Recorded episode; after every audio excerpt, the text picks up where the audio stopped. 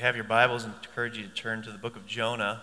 We're going to continue our series in this short book. Jonah is a biographical account of a man who is deeply religious, but is far from God. A man who's deeply religious, but uh, possesses some uh, destructive attitudes and conducts himself in some destructive ways and uh, ultimately results in a man who is deeply out of touch with the mission of God. We have looked at the first two chapters. We're going to pick it up today in chapter 3. Then the word of the Lord came to Jonah a second time Go to the great city of Nineveh and proclaim to it the message I give you. Jonah obeyed the word of the Lord and went to Nineveh. Now, Nineveh was a very large city. It took three days to go through it. Jonah began by going a day's journey into the city, proclaiming, 40 more days and Nineveh will be overthrown. The Ninevites believed God. A fast was proclaimed, and all of them, from the greatest to the least, put on sackcloth. When Jonah's warning reached the king of Nineveh, he rose from his throne, took off his royal robes, covered himself with sackcloth, and sat down in the dust. This is the proclamation he issued in Nineveh by the decree of the king and his nobles, do not let people or animals, herds or flocks taste anything. Do not let them eat or drink. But let people and animals be covered with sackcloth. Let everyone call urgently on God. Let them give up their evil ways and their violence. Who knows? God may yet relent and with compassion turn from his fierce anger so that we will not perish.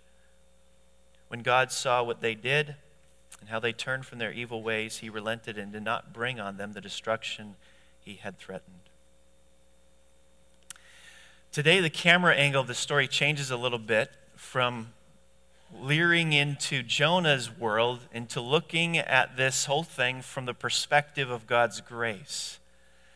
God's relentless grace is the major theme of chapter 3.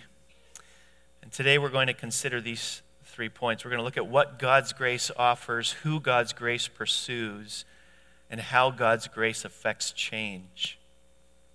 What God's grace offers, who God's grace pursues, how God's grace affects change. First, what God's grace offers. There are a couple of things that we see from the text that God's grace offers. First of all, it offers people multiple opportunities to be involved in God's kingdom building work.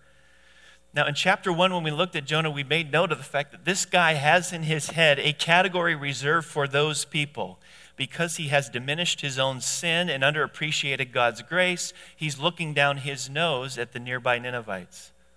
In chapter 2, after the story of the storm and the fish, and we looked at the details of Jonah's prayer in chapter 2, and we made note that this is not really a prayer of genuine confession and repentance, primarily because there's something conspicuously missing from the prayer any mention of his disobedience.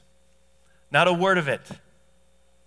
So we look at that, we conclude probably this is not a genuine prayer of repentance. So we get through these first two chapters.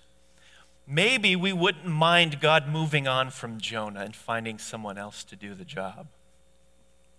If we're honest with ourselves, maybe we look at Jonah and we think, okay, God, how, how many shots are you going to give this guy? This is one of the things that makes God's grace so relentless. Verses 1 and 2 the word of the Lord came to Jonah a second time. A second time. Go to the great city of Nineveh and proclaim to it the message I give you. God's grace offers spiritually wobbly people multiple opportunities to be involved in God's kingdom building work. And that's good news for us.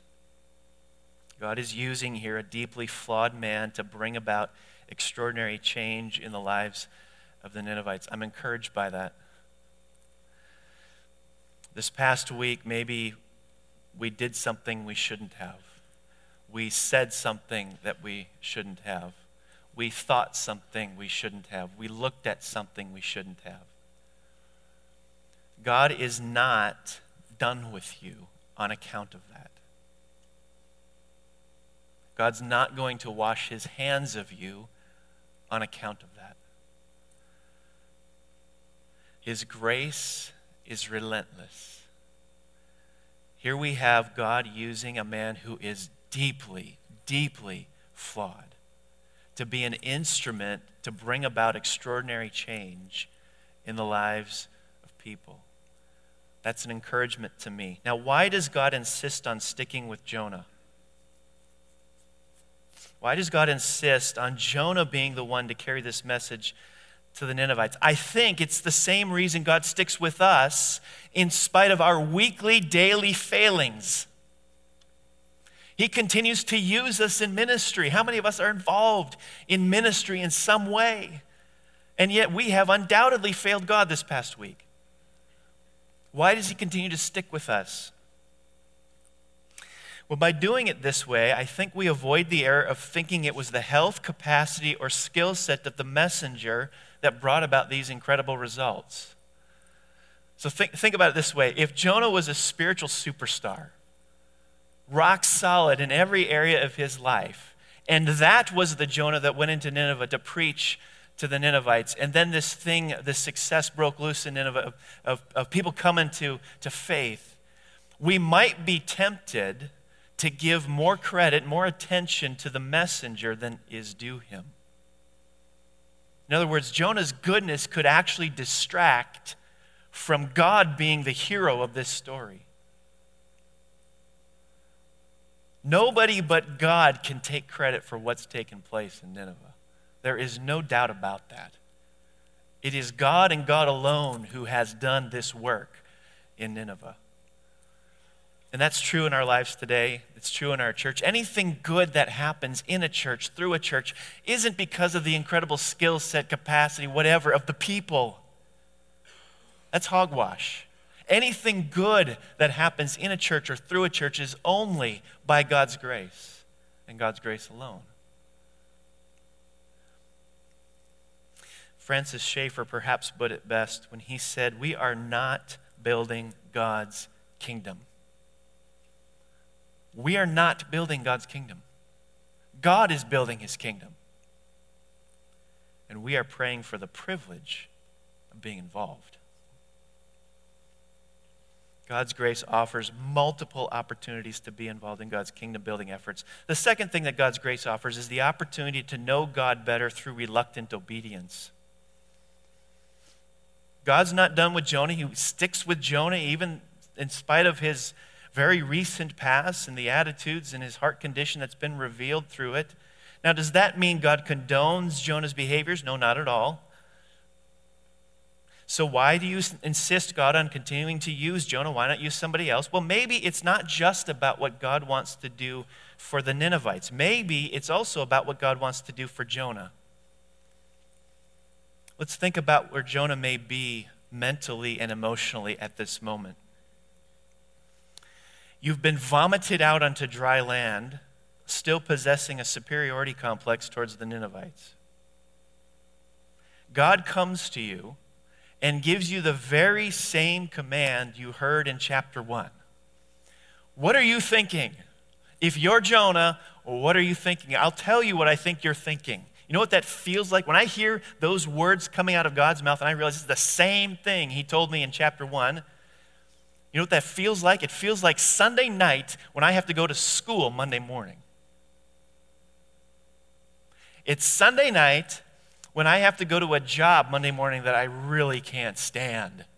This sick, ugh feeling. And yet you know there's no way around it. The alarm is going to ring the next morning. You're going to have to get yourself out of bed. You're going to have to head off to school. You have to head off to work. And you're going to head off to school. You're going to head off to work like you're heading off to your first root canal. Jonah is not singing, Hi ho, hi ho, it's off to work I go.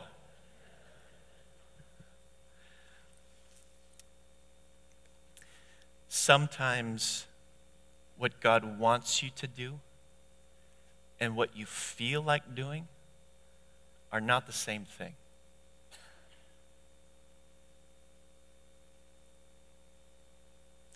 That's a tough pill to swallow for 21st century Americans.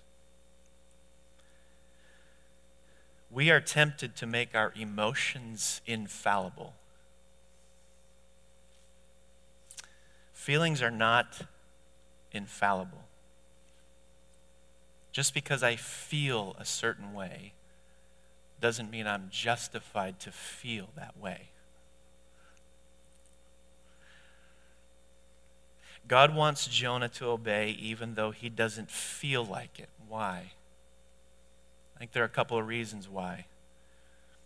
God is going to use Jonah's reluctant obedience to expose the idolatry of his own heart. And God's going to use Jonah's reluctant obedience to demonstrate to Jonah the kind of God he is. An accurate picture of the kind of God he is, one that Jonah does not yet possess. In other words, if Jonah obeys, even though reluctantly, Jonah may actually grow in his understanding of who God really is, not the image he has of him already in his head.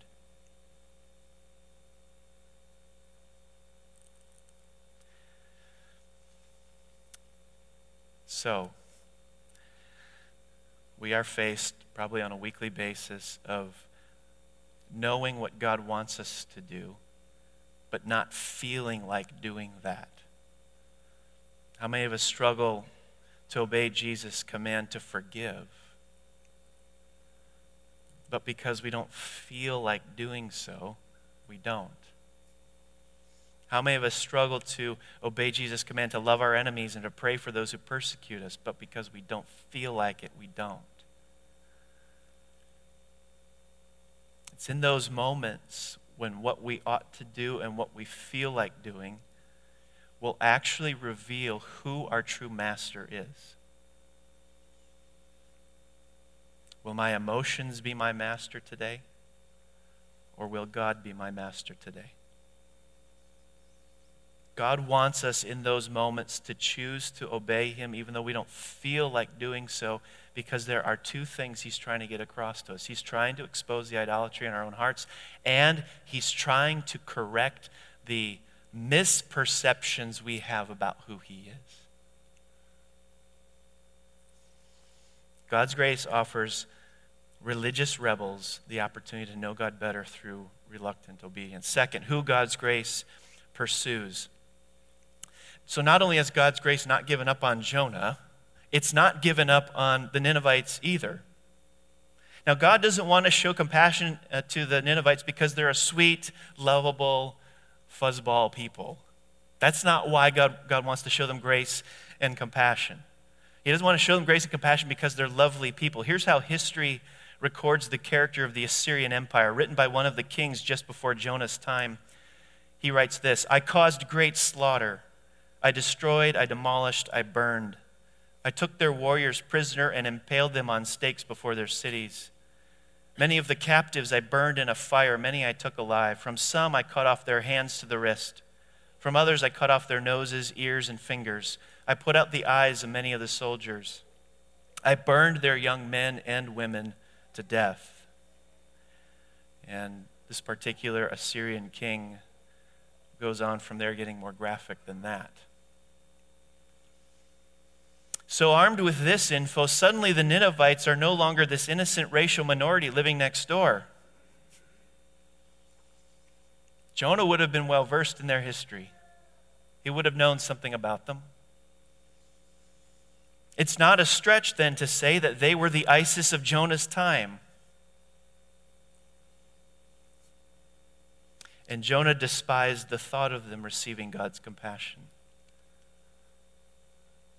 This is where I begin to see the Jonah in me. How would I feel about God relenting from destroying ISIS? Would we be okay with God demonstrating compassion? Or would such actions throw us into a tizzy? Now, what would cause me to have a problem with God showing ISIS compassion? Well, I'm honest, deep down, I don't believe they deserve God's grace when you get down to it. Their atrocities deserve to be met with swift justice. But the moment I've said that they don't deserve God's grace, I'm simultaneously saying God's grace is earned. If God's grace is earned, it's actually no longer grace. Grace is a gift. So if there are people that I don't believe are deserving of God's grace, I'm implying people qualify for God's grace by contributing some measure of goodness to the whole equation.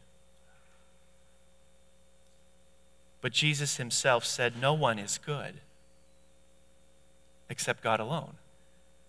No one is good except God alone. The moment Jesus said those words, we have something in common with the Ninevites.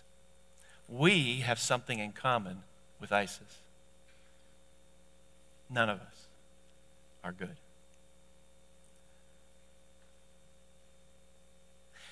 G.K. Chesterton was a devout Christian and one of the most influential writers of the 20th century. The Times, which is a nationally published newspaper in the UK, invited at one point several authors to write essays on a theme. The theme was What's Wrong with the World? Chesterton's contribution in answer to this question took the form of a letter. He wrote, Dear Sirs, I am sincerely yours, G.K. Chesterton. What's wrong with our world? Jonah would have said the Ninevites are. We might say ISIS is. But if we take Jesus' words seriously, we would say, I am what's wrong with the world. Because no one is good except God alone. In chapter 3, God's grace is pursuing both Jonah and the Ninevites. God's grace is pursuing all those who fit into the not good category. And that's good news. Third, how God's grace affects change. I don't know for sure, but sometimes I wonder if our mental picture of God's grace is something that's soft and warm and cuddly. When you picture God's grace, it's, it's a little bit like the baby in the nursery in the hospital, you know, cuddled, you know, swaddled up, and, and all the babies are there, and we're on the other side of the glass, just ogling these precious babies. And, and that's the picture of God's grace. But God's grace doesn't always come to us in pleasurable forms. God's grace doesn't come to the Ninevites in a pleasurable form. It doesn't come to them in a politically correct form. When God came to Jonah, he said, Go to the great city of Nineveh, proclaim to it the message I give you. Literally, it's call out against it. Jonah, go call out against the Ninevites. And then he gives him his topic. Here's your sermon title Yet 40 days and Nineveh shall be overthrown. That's your topic. Jonah is to call out against Nineveh a message of judgment. So he does. He obeys. However reluctantly he obeys. And it has the intended effect. The text says, And the people of Nineveh believed God, and they called for a fast, put on sackcloth from the greatest to the least of them. The message, the message to the Ninevites was one of judgment. And what's the heart motivation God's trying to appeal to? Fear. Fear. God's message to the Ninevites is a message of judgment designed to create fear. Now think about that. How popular is that method in 21st century America? A message of judgment designed to create fear. It's popular within some strands of American evangelicalism, but it's, it's very unpopular within other strands of American evangelicalism. And I would weigh in that by and large, they both have it wrong. Let's take, first of all, those who would say uh, God's judgment designed to create fear, that message is something that we should avoid. Maybe, maybe you're in that spot. Maybe you would look at, at this, this idea of preaching God's judgment as a way to create fear in people is something that we shouldn't employ in 21st century America. Um, I would respectfully push back on that just a little bit. There was, a, there was someone else who used this tactic. There was someone else who used the tactic of preaching judgment as a way to instill fear in the hearers, and that was Jesus himself. Matthew chapter 10, verse 28, Jesus says, And do not fear those who kill the body but cannot kill the soul. Rather, fear him who can destroy both soul and body in hell. This is Jesus himself. A message of judgment designed to create fear. Matthew 22, Jesus does it again. But when the king came in to look at the guests, he saw there a man who had no wedding garment. And he said to him, Friend, how did you get in here without a wedding garment? And he was speechless. And the king said to the attendants, Bind him hand and foot and cast him into the outer darkness. In that place there will be weeping and gnashing of teeth, for many are called, but few are chosen. These are messages of God's judgment designed to instill fear in Jesus' hearers, to bring about repentance, to bring about spiritual vigilance. Even Jesus used this method, so we're wrong to avoid it. Interestingly enough, it was an atheist who made the strongest case for this tactic. The atheist illusionist Penn Jillette once said, I don't respect Christians, people who don't proselytize. I don't respect that. I don't respect that at all. If you believe that there's a heaven and hell and people could be going to hell or not getting eternal life or whatever, and you think that it's not really worth telling them this because it would make it socially awkward, how much do you have to hate somebody to believe that everlasting life is possible and not tell them that? Here's an atheist saying to Christians, if you believe judgment is coming, you're hateful not to say something about it.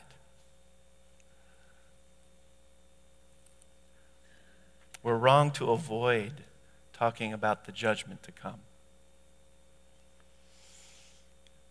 On the other hand, the prototypical fire and brimstone preachers and churches also have it wrong. My wife spent some of her growing up years in a church like this. Why?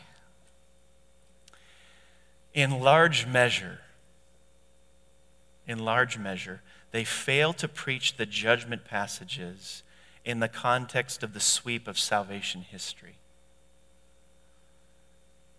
Judgment passages don't occur in a vacuum, they point to something. They're embedded within a larger story.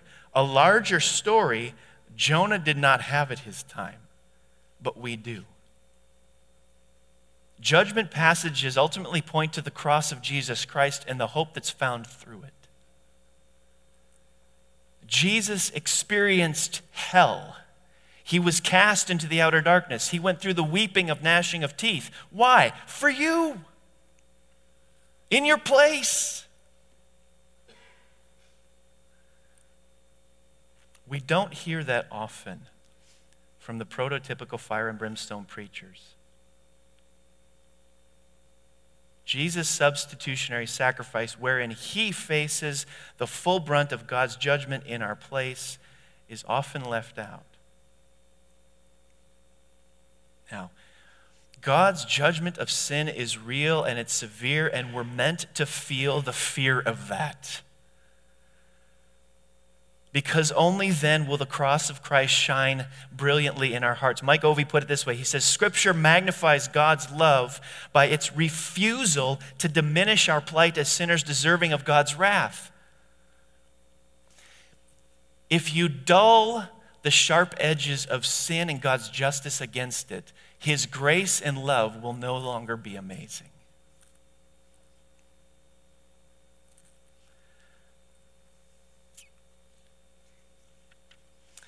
Question I'm trying to answer is how does God's grace affect change? God's grace affects change in us by plunging us into the depths of fear over our sin and God's wrath against it.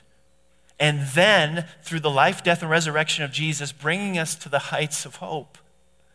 That's how God's grace affects change. One of the chief catalysts that God used in the Great Awakening here in the U.S. in the 1700s was Jonathan Edwards. Uh, Edwards was a pastor of a church in Northampton, Massachusetts. When he took it over from his uncle, Solomon Stoddard, the church was about 300 people. Um, God grew that church to 1,300 people through the ministry of Jonathan Edwards. And Edwards was privileged to be able to see so many people come to faith during this time of revival. And, and as this was unfolding, he wrote about it. He wrote about all he saw and observed and experienced during this time of revival, and it's recorded in a little book called A Narrative of Surprising Conversions. And in this book, one of the conversions that he talks about is, is a conversion of a woman named Abigail Hutchinson. Abigail in the town was known as kind of as a goody two shoes. And there was another woman in town who was clearly not a goody two shoes, who had come to faith in Christ. She had received God's grace and God's mercy, and Abigail had all sorts of problems with this. She did not like the idea that this woman could be the recipient of something so great. And so Abigail was determined to do something about it. She started reading the Bible from beginning to end. While she was doing this, something happened. Edwards describes it in his own words this way And there was a sudden alteration by a great increase of her concern in an extraordinary sense of her own sinfulness, particularly the sinfulness of her nature and the wickedness of her heart. This came upon her, as she expressed it, as a flash of lightning and struck her into an exceeding terror. Upon which she left off reading the Bible in course as she had begun and turned to the New Testament to see if there could not, she could not find some relief for her distressed soul. Her great terror, as she said, was that she had sinned against God. Her distress grew more and more for three days until she saw nothing but blackness of darkness before her, and her very flesh trembled for fear of God's wrath. Few days later, Edwards writes this As she awakened on Monday morning, a little before day, she wondered within herself at the easiness and calmness she felt in her mind, which was of a kind she never felt before. As she thought of this, such words as these were in her mind. The words of the Lord are pure words, health to the soul and marrow to the bones. And then these words the blood of Christ cleansed from all sin which were accompanied with a lively sense of the excellency of Christ and his sufficiency to satisfy for the sins of the whole world. By these things, her mind was led into such contemplations and views of Christ as filled her exceeding full of joy.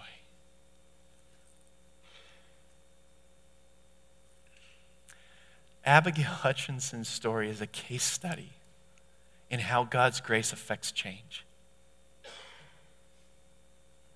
She was plunged into the depths of despair over her own sinfulness and her own wicked heart. But through the gospel of Jesus Christ, she was brought to the heights of hope because the blood of Christ had cleansed her from the very thing that had become the source of her terror.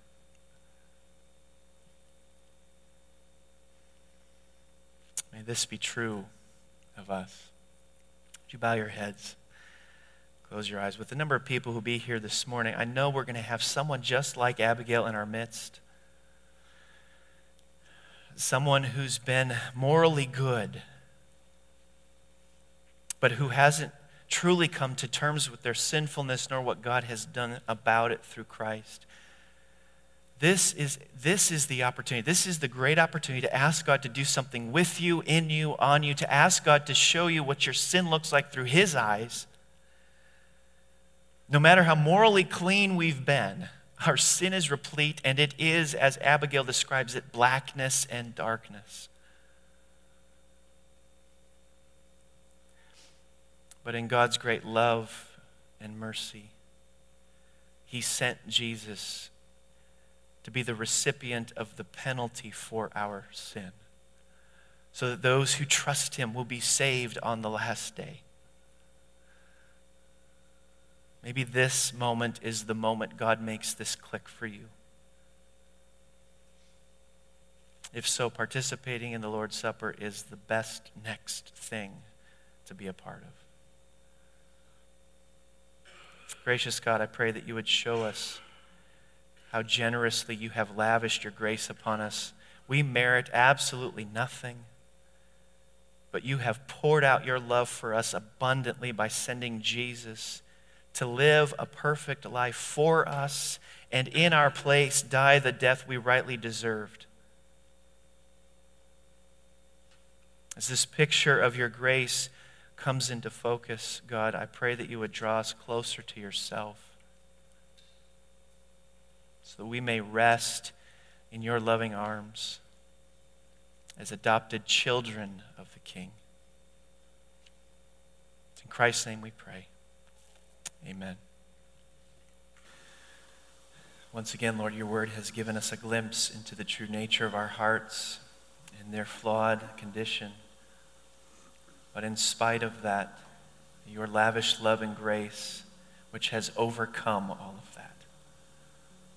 I pray that the joy of this salvation that we have through the work of Christ would run deep, and that our life's response would be one of adoration and praise to you.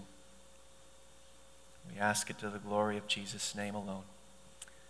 Amen.